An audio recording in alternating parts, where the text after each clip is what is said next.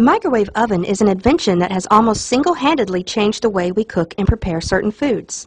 Although we take this appliance for granted today, there was once a time when no one had the option of popping a bag of popcorn in two minutes or heating up leftovers with just a push of a button. In fact, when the microwave became as popular as it is today, entirely new kinds of foods that only needed to be heated to be prepared were developed, making life easier for a lot of moms and dads. The microwave oven is an appliance that is so common these days that we don't think very much about them. They are actually fascinating machines. One very interesting thing about the microwave is how it works. Food is cooked by passing actual small waves of energy through the food. Certain parts of the food, like fats, water, or any other particles that absorb energy, begin to vibrate and spin to try and align themselves with the wave. As the particles spin, they bump up against other particles and make them also vibrate and spin, which creates heat that spreads through the food that is being cooked. To give you an idea of how that works, try rubbing your hands together very fast. See how the palms of your hands grow warm? That is almost the same way that the heat between the rotating molecules is created. Another interesting fact is that the microwave oven was actually invented by accident. In nineteen forty-six, Percy Spencer, a self-taught engineer, was working with a company called Raytheon by testing a new kind of part for radar systems, a vacuum tube called a magnetron. While Mister Spencer was working with this new part, he noticed that a very strange thing had happened.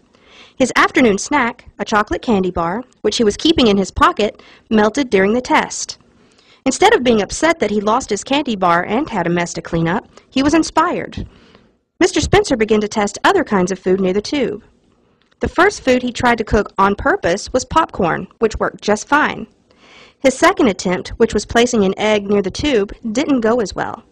The egg actually exploded and hit one of his friends who had stopped in to watch the experiment. Soon Mister Spencer realized that the food was heating up near the tube because it was exposed to low levels of microwave energy, so he enclosed the tube in a metal box to direct and control the waves, and the microwave oven was born. Unfortunately for Mister Spencer, the very first microwave ovens didn't sell very well. The new ovens were almost five and a half feet tall, weighed seven hundred fifty pounds, and cost over five thousand dollars. They also had to be cooled with water, so new kinds of plumbing would have to be installed if you wanted to own and use a microwave. That was just too much money and too much trouble for a lot of people.